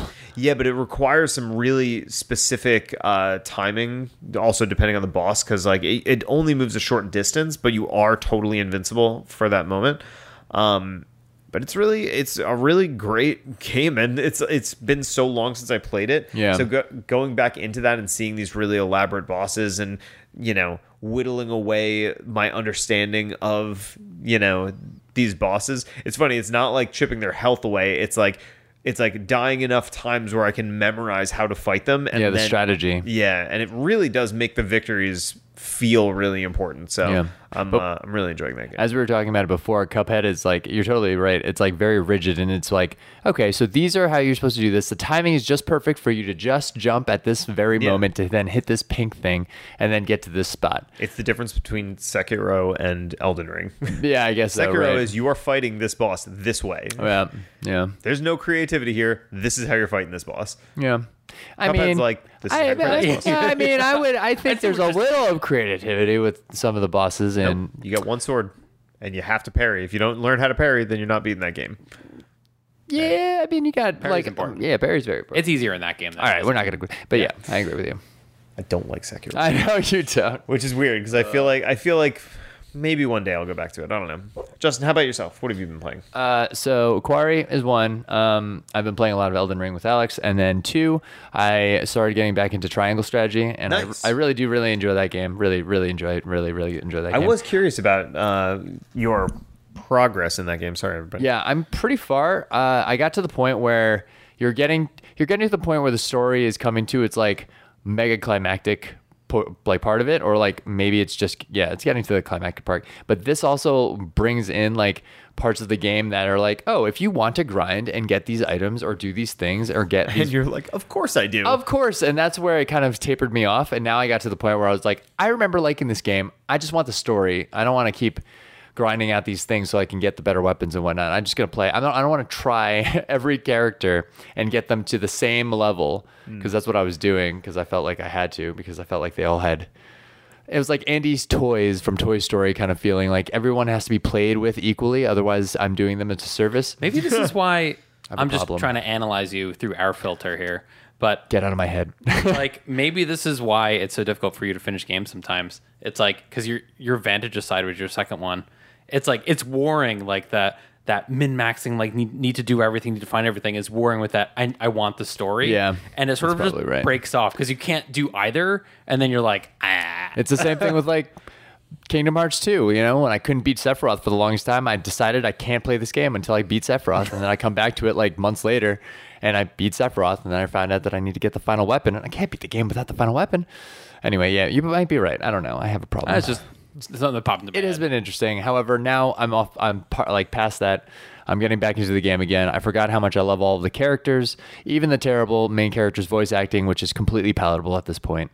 Now, 20 some odd hours in, and um, I am enjoying that game a lot. But then Elden Ring, of course, and uh, I really want to get back into the Xbox stuff, uh, only for the fact that I haven't given my Xbox any love in a long time, and I feel like that's been like the neglected child of my And consoles some- for a while. and there's definitely some hidden gems in there obviously I definitely want to try Tunic and that other game that you mentioned. I mean, world. that's a game I can see you just you turn all the lights and you're just like Silk zone- Jamas, just candle. just into it. yeah, okay. I'll, I'm, I'm gonna get into that. It's a cool game. Yeah, I'll do that after I beat uh, Triangle Strategy. But I'll end it there. That's what I've been playing. It's been it's been fun so far. All right. Well, let's uh, bash through a couple of news topics that have been bestowed upon us this week. New new information, speculative information. Uh, the first thing in this drop today was that God of War Ragnarok has an official release date. They, Finally. yeah, for real. Like, I, And it's not a 2023. no, it is Oh my God. November 9th. Right before November 9th. Christmas. That's right. So they decided to take that slot, which I'm pretty sure. Are they sharing that with a big game? Is that Starfield's date or was Starfield 2023? Should I look it up real quick? I'm pretty sure another big game comes out on November 9th. I think something was announced there. I might be crazy though. Is Starfield really coming out this year? No, Starfield is 2023. Yeah. Okay, okay. It's like I and honestly, I'm they proved me wrong. Like for earlier this year, we were talking about games that were going to be delayed, mm-hmm. And this was top of my list, al- along with Pokemon Scarlet and Violet. Sorry to interrupt. no, no, no. That was the big one. I mean, that's that's coming out uh, according to this like a week after God of War. Okay, Okay. Um, Humankind. Uh, I thought it was an Xbox game. I, I might be crazy. but But that that- Callisto Protocol? I don't know. Um, that's this year. I just totally lost track of what's coming out this year and what's next. Callisto Protocol definitely comes out this year. Wow. All right. Um, but no, that that's awesome. I I really thought having the lack of information here was that like normally when you don't hear too much about a game, like some of our next topics, like it's going to get pushed. Yeah. You Yeah. just kind of have that like gut feeling, like I haven't heard enough about this for this to be coming out. Exactly. Yeah. Yeah, that was definitely my Uh, thought. just to uh, tag off what you're saying, Callisto Protocol is supposed to be coming out in December, early December, December. Okay. December second. I don't know why 11.9 is sticking out of my mind. Anyway, Hmm. um, yeah, so this was released with a uh, a very brief trailer, which is fine because I don't really want to see more about this game before it comes out. Um, it's surprising that there hasn't been more advertisements and marketing six months before November. I mean, like I guess right now would be no. Right now we're only like four months out, so Yeah. it should have been according to like marketing standards Six in the months. video. It should have been two months ago that we've been hearing this and seeing like trailers about it. Does it Yeah. take place directly after the last game? I believe so. I'm Not directly. He looks. I mean, Atreus looks like he's you know somewhere in his Some years sixteen or something. my my purview of this game is a little skeptical. And my the reason is I I'm very excited for it and I really enjoyed God of War 1. Like I mean unquestionably probably the best game on the PS4 in my opinion. Uh, I think definitely better than uh, Last of Us, which I also loved Last of Us too. But it was I don't know, like God of War just felt so much different. Um, it was really special. But my skepticism for it comes from uh, our the public's response to uh, Horizon Forbidden West, which is- was fairly lukewarm. Now, granted, the fact that it came out on the same day as uh, Elden Ring didn't do it any favors, but I think it is commonly understood that Forbidden West did more poorly than uh, Zero Dawn.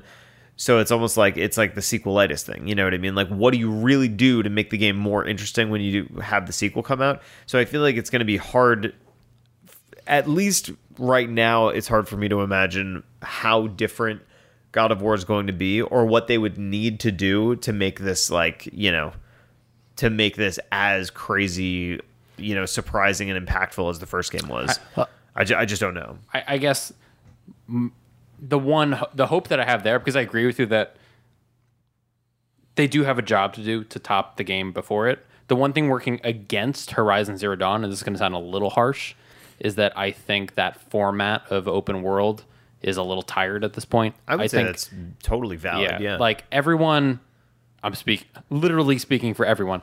Everyone has played a game like your Assassin's Creed or your Far Cry. You know, your your check the box you know, of when Liz world listens thing. to this, she's going to be cringing. She's going to know. be like, oh my God, I should and have that, been there. and that's not I'm sorry, Liz. That's not that's not to say that any of these are bad games, but it's like you know what you're getting.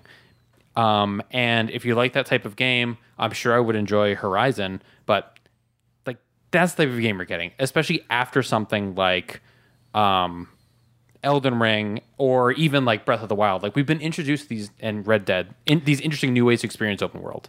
But I will say, I like when I think of God of War. When I played that game, I it was like open world e, but it was more of like a hubby world, right, with stages. Yeah, right? that's what I mean. Like it's not this standard format. And I, I will also say between God of War and God of War 2, as far as like what they need to top what they're doing right now, like if we were to break down God of War, what it was, what the innovative side to that was, was innovative, awesome storytelling between two characters that hang out with each other, similar to like a Last of Us, right?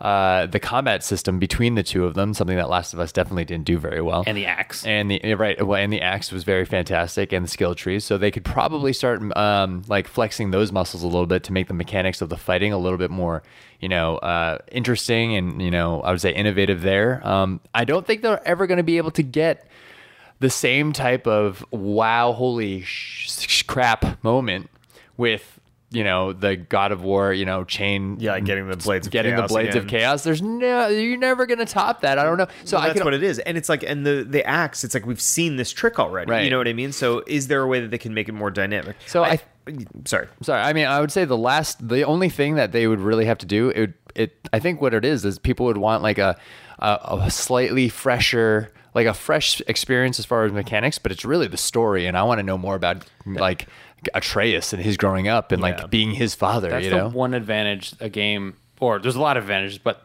like comparing directly comparing those two games, like Horizon, it has a good story when you pay attention. Yeah. like you really But need to to the char- follow that main story. God of War is built in a way where you are surrounded and engrossed in this awesome story, Yeah. and the world is Yeah. so rich. Yeah. like in story, it's not rich like Elden Ring where you find everything everywhere, Yeah. but it's like there's a really cool and interesting world that you're living in there. that you're it's not it's totally getting. designed narratively. Yeah, like it's it's meant to be played that way. like did in Horizon did Aloy, grow, Alo, Aloy. close enough.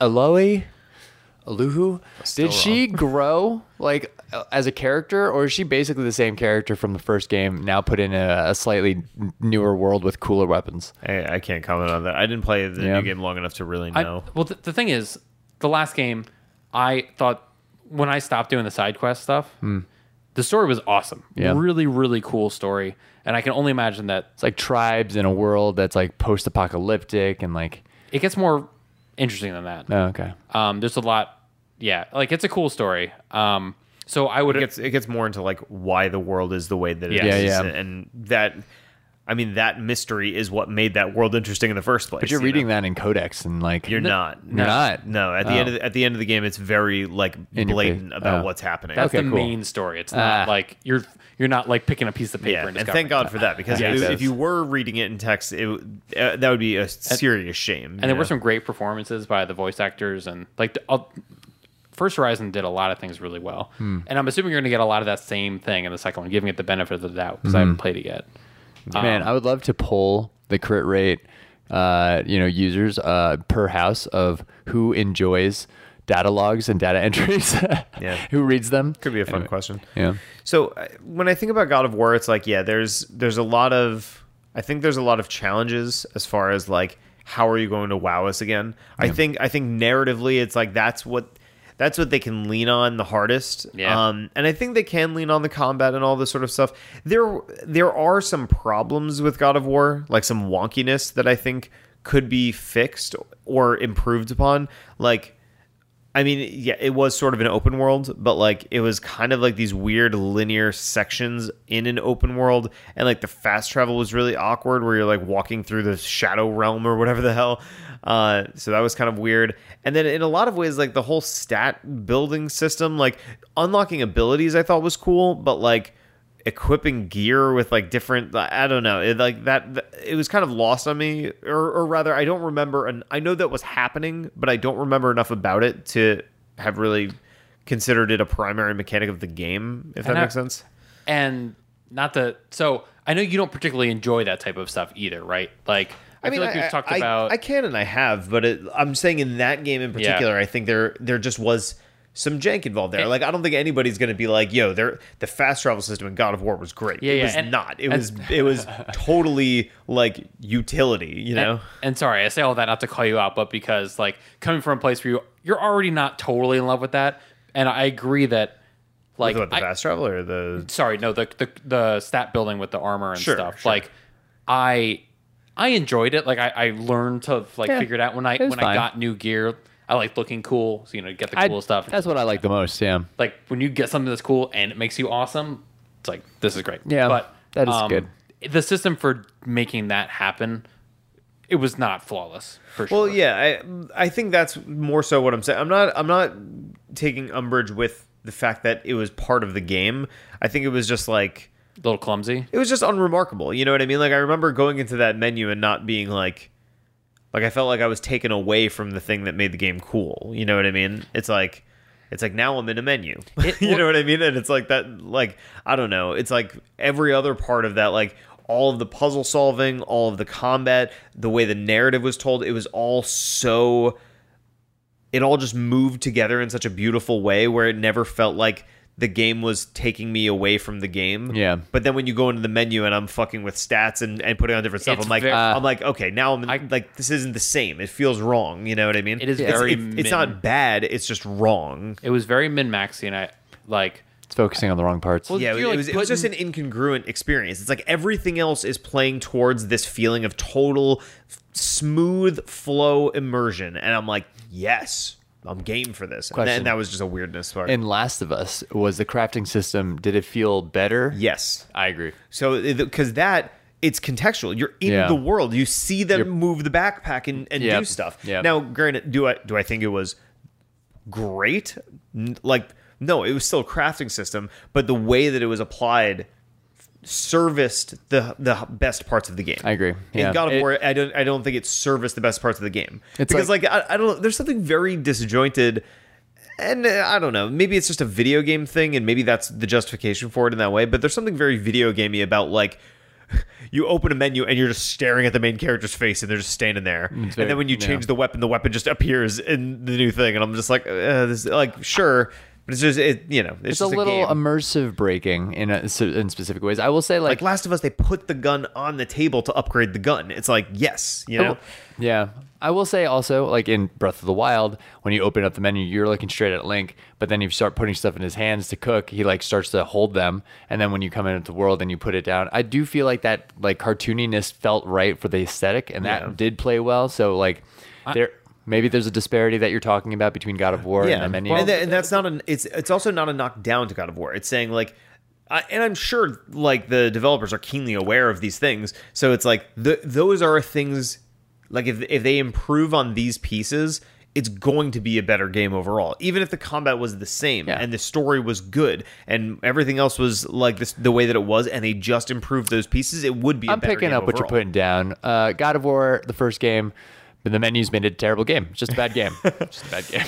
Clean sweep, bad I, game. I think they have so like sum it up. Like I do think they can give us more of the same and still be more successful. Yeah. Like Horizon sort of had an uphill battle and it didn't quite get there.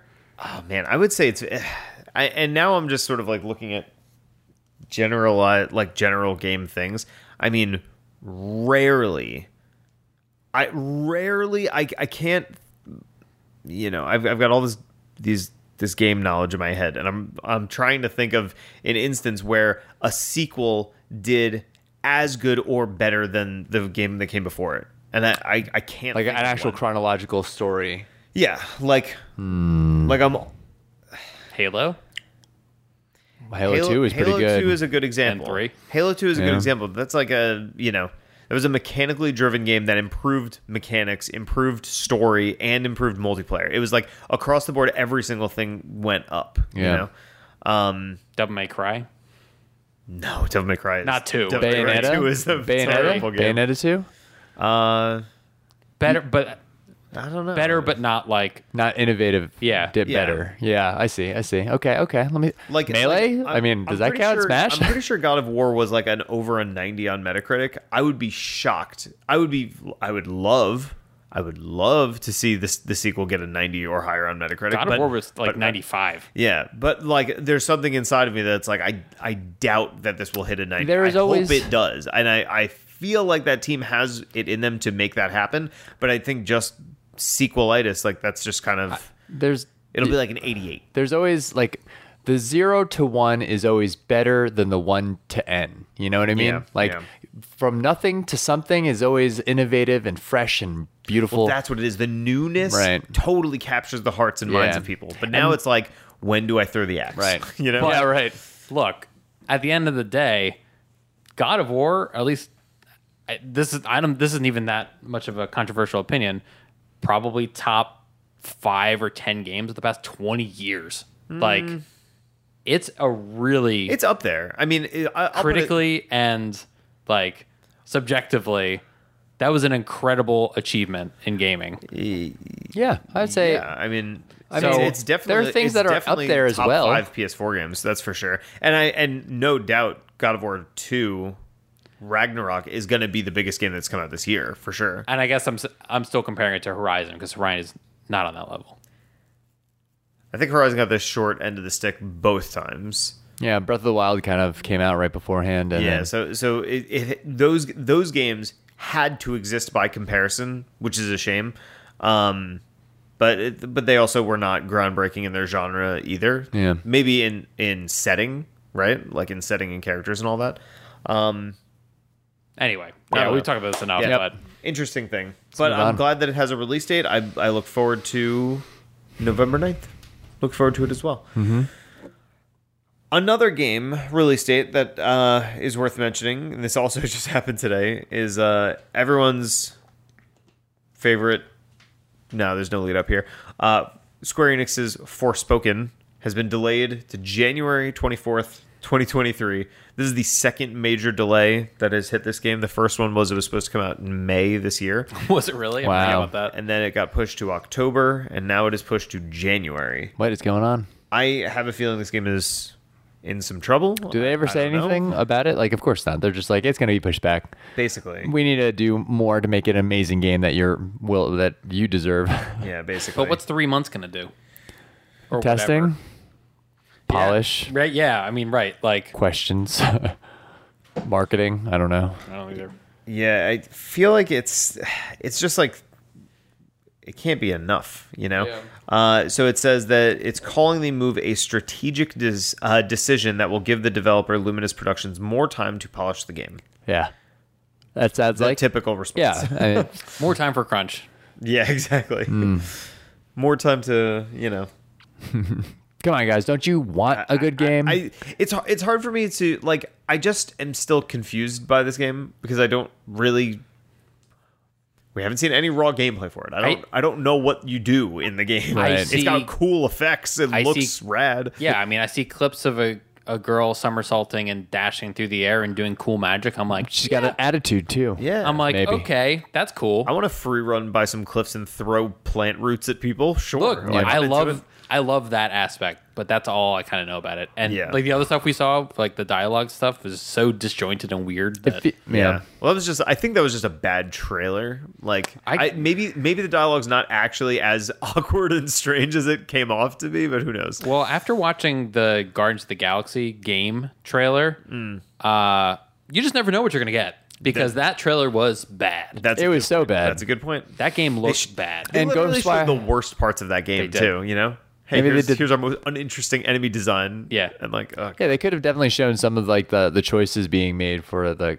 No, maybe that's boring gameplay. I don't know. The trailer, Even the dialogue so was bad. The game's all whatever. It's so all janky. I hope it's good. I, I do hope this game's good, but this is Square, right? My uh, Square and most of their Western focused games have been a little disappointing. So we'll see. my expectations for this game is equal to what I had for Ghostwire Tokyo, except for you know Ghostwire Tokyo had cool hands that you got to see and a little bit of gameplay. So. this has cool magic.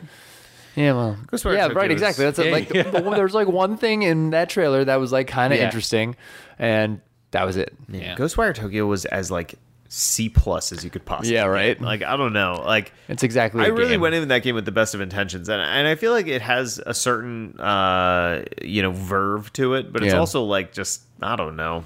Your opinion of that game from start to finish was like just a straight decline. Like you started off like, okay, I can kind of see what this is doing, and then every time I talked to you, it was just like this downhill. Yeah, slide. yeah. Yeah, well, because it it, it uh, introduces itself well. It's like, oh, this is a little creepy. You got these moves you can do. The combat's kind of interesting, and then you're like, oh wait, that's really it. Yeah. And it's just this stretched over 20 hours. Perfect, you know? Yeah. Um, okay. In other game delay or worse than delay news, uh, GTA 4 and Red Dead 1 remakes have been shelved uh, to favor the development of Grand Theft Auto 6. and I'm happy about that. That there's going to be a Grand Theft Auto Six at all. Well, that that has been announced. I know, I know. I'm just happy that it's like being worked on Yeah. and it's taking priority because.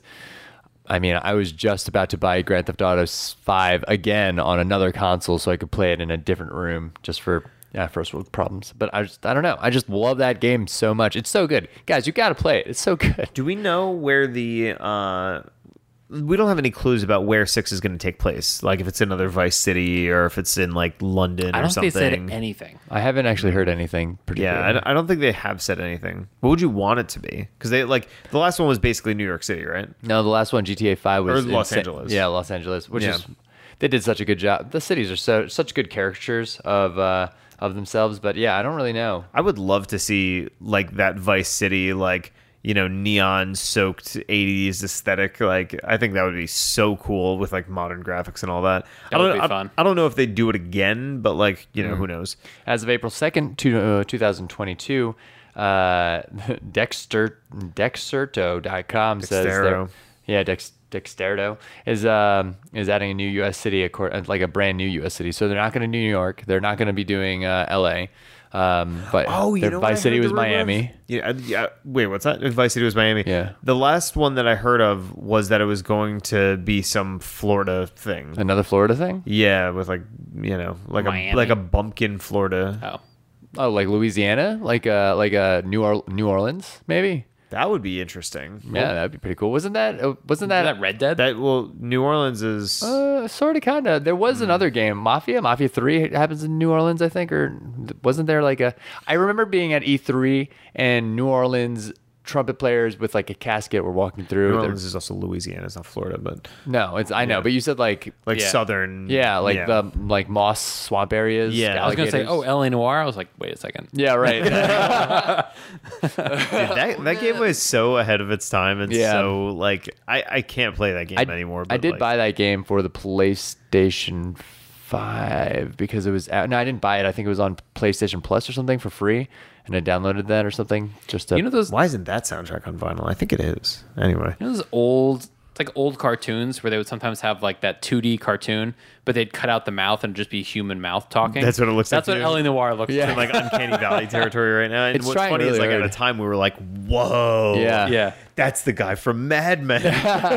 They're trying so hard. The hard. mouth was way ahead of its time. It, like the rest of the face and body was not really there. But what a good idea to try to make emotions through mocap, fa- like m- mocap on faces, and then you being a detective trying to decipher those emotions as being truthful or lying. Like, What's funny it's is a like cool idea. It's a cool really- idea. And Didn't what's really funny work. is like some of them are so subtle, like you get, you can't see what's going on, and then other ones are like so Yeah. obvious. I always got it Yeah. wrong. Murder? What's that all about? And they don't. they don't blink and they just stare. It always that always pissed me off though because they like they look to the left and look shifty. I'm like, I got you. Yeah, You're right. lying. And he's like, Nope, not lying. Yeah. come on. Yeah. you said the eyes left. yeah. And then I love I love the meme when they were like open up the book and everybody was like, "Yo, are you drawing these? Like, are you you're just pencil sketching these perfect like renditions of people's faces?" Anyway. Uh, okay, moving on. Let's go into some rumor news. Have you guys heard about the rumor that a new Switch is en route? A new Switch. I did hear about that, and wasn't it? I mean, they did come out with like a Splatoon version, right? So the Splatoon version was announced today, which looks kind of cool. It's a Eh. little, a little, little much. Dumb. I wouldn't get it. Stupid. But you know, for those that are th- really obsessed with Splatoon, that's, Don't buy that. I do like hearing the Splatoon music, though. I liked watching that trailer because I was like, I'm gonna play that game. I do like the Splatoon music, though. I will say. Yeah, right. It's like I'm into it. It's like know? weirdly urban and city-ish, and like it's kind of cool, and it's kind of like it, but it's got this weird like squishy noises in the background. It's I don't know. It's funny because it's like Splatoon. I just, you know what it is? I feel like it made such a good impression on me on the Wii U. Yeah. That like now it, it's almost like there's like a certain like month or two of my life that just gets absorbed by Splatoon and then it goes away forever. And it's like I, ju- I just kind of look forward to that month where I'm like. I'm just gonna be so about Splatoon, and that's all I'm gonna want to play, and I'm just gonna really All you're play gonna the- talk about, and, all we'll hear about. And it's gonna be great, and then something else comes we'll- out, and then it's over. and then we'll dive into it all, or we'll spend the money, and then we'll be like, yeah, okay, fine, we'll play this game, and then we're like disappointed. Yep. I mean, I, it was a I, good like to, uh, you know, I feel like that's a compliment to my, you know, persuasive. You like to try, yeah, right, exactly. You persuade your friends into buying things. Yeah, but anyway, so this new. Oh, sorry. I was gonna say the Switch is like some would say long overdue for an update. It's long in the tooth at this point, and uh, yeah, I mean the the Switch Pro or what have you has been rumored for a long time. So just to give the context of this rumor, uh, the guy who actually teased out that there was going to be a, a Splatoon version of the Switch and was right, also said that this Switch Pro was uh, potentially going to be announced uh, it's either like this month or September. And I think the reason why they're saying September is because that was that aligned with a release date from a previous Switch. Like I think the Switch Lite or something came out in September. Um, yeah. I think that's right. Do we think of Switch Pro? uh, sorry. No, and and just the one other the one other piece of this that helped substantiate this uh, rumor, and I did check this before the podcast, so I know that it's true. Is that Nintendo actually took down the release trailers for the Switch Lite and the Switch OLED? Like those videos don't exist on their YouTube channel anymore. Oh, they're prepping. Exactly, because you, the the concept is could it be mixed messaging? Yeah. you know what I mean. Like if you search like Nintendo Switch trailer or something, Yeah. you're probably gonna get an insane amount of incorrect results. But if you're trying to advertise the console itself, I feel like having one unified thing. I mean, they learned their probably the way to lesson with the Wii U when they realized that people thought that the Wii U was just an add-on to the Wii, and they were like, "I don't understand. What are you talking about?" That's right. And then they were like, "Okay, so we learned from that. Let's call our new DS the 3DS, and then the, the new 3DS XL." And So Silly. it sounds like they're gonna go like the my guts, and I think e- what everyone is thinking is that it this is gonna be a Switch Pro or some kind of a naming convention that uses Switch. This is not going to be some kind of a generational leap where they change the name and it's like a brand new console. no, I can Yeah. only imagine it would be a Pro. Right. In fact, I yeah, I it mean, doesn't doesn't feel right. I'm not ready to have a new Switch or a new console out If I was to be honest with you, I feel like I haven't gotten my full use out of the Switch OLED yet. I mean, it's been five years. I know, right? It's, oh, not since the OLED, but like it's Well- Switch has been out for a long time. and it is Um, a dated piece of hardware. For Yeah. sure. Now, the interesting part of this is Nintendo has never really been, uh, in my opinion, I don't think they've ever really been successful at this like mid generation upgrade because it's like, how do you really market it? Because, okay, so we look at the 3DS, right? And then they get the new 3DS that has the C stick and all this other sort of stuff. And they're the only way that they were able to essentially utilize the extra horsepower was by releasing games exclusive to that version of the system. Yeah. So now you've split your audience, right? If you want to play Xenoblade Chronicles on your 3DS, you can only do it on a new 3DS. You want to play Majora's Mask? Only on the new one, you know?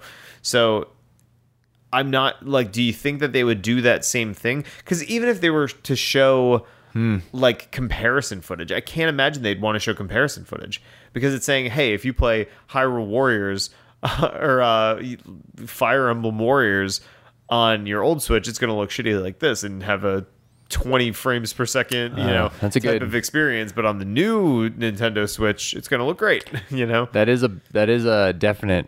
Yeah, you're right. That is a problem. Like, hmm, Like, how do they compare against themselves? Well, you know? the- it's it's not a good look. will the cartridge have both games available? Like, like what would you be getting with the new Pro? Like, would it be a 4K? And does that mean like after you buy, let's say, uh, let's say you have Zelda Breath of the Wild, like, does it come with a like a 4K downloadable content for free that you need to be signed into? Well, you could just, I mean, like the PlayStation, like Xbox and PlayStation have had mid mid upgrades too. Like, couldn't they just do the same thing where they but would you be developers making? release games for a while on both? I'm just saying historically, it, it- Nintendo hasn't really like they've they've kind of just had these ad hoc solutions for it. So I I would be curious to see how they handle this. Like, would they even call it like a Switch Two? And now there are Switch Two games, Yeah. but you can also, but it's backwards compatible with Switch One. You know what I mean? Like, Yeah. I, I they don't would have to have all their new games have like if it was 4K, let's say it was, then all of the new games would be like you know, a 4K version of it and then if it detects that it's a regular one then but that's doing double work. They're the gonna do same something cartridge. weird. Like, Yeah. you can you can get your Switch Pro right, and it's it's more powerful, or you can get an upgrade dock where you can put your old one in and it becomes a Switch Two or a Switch Pro. That would be interesting. Then you just sell the dock.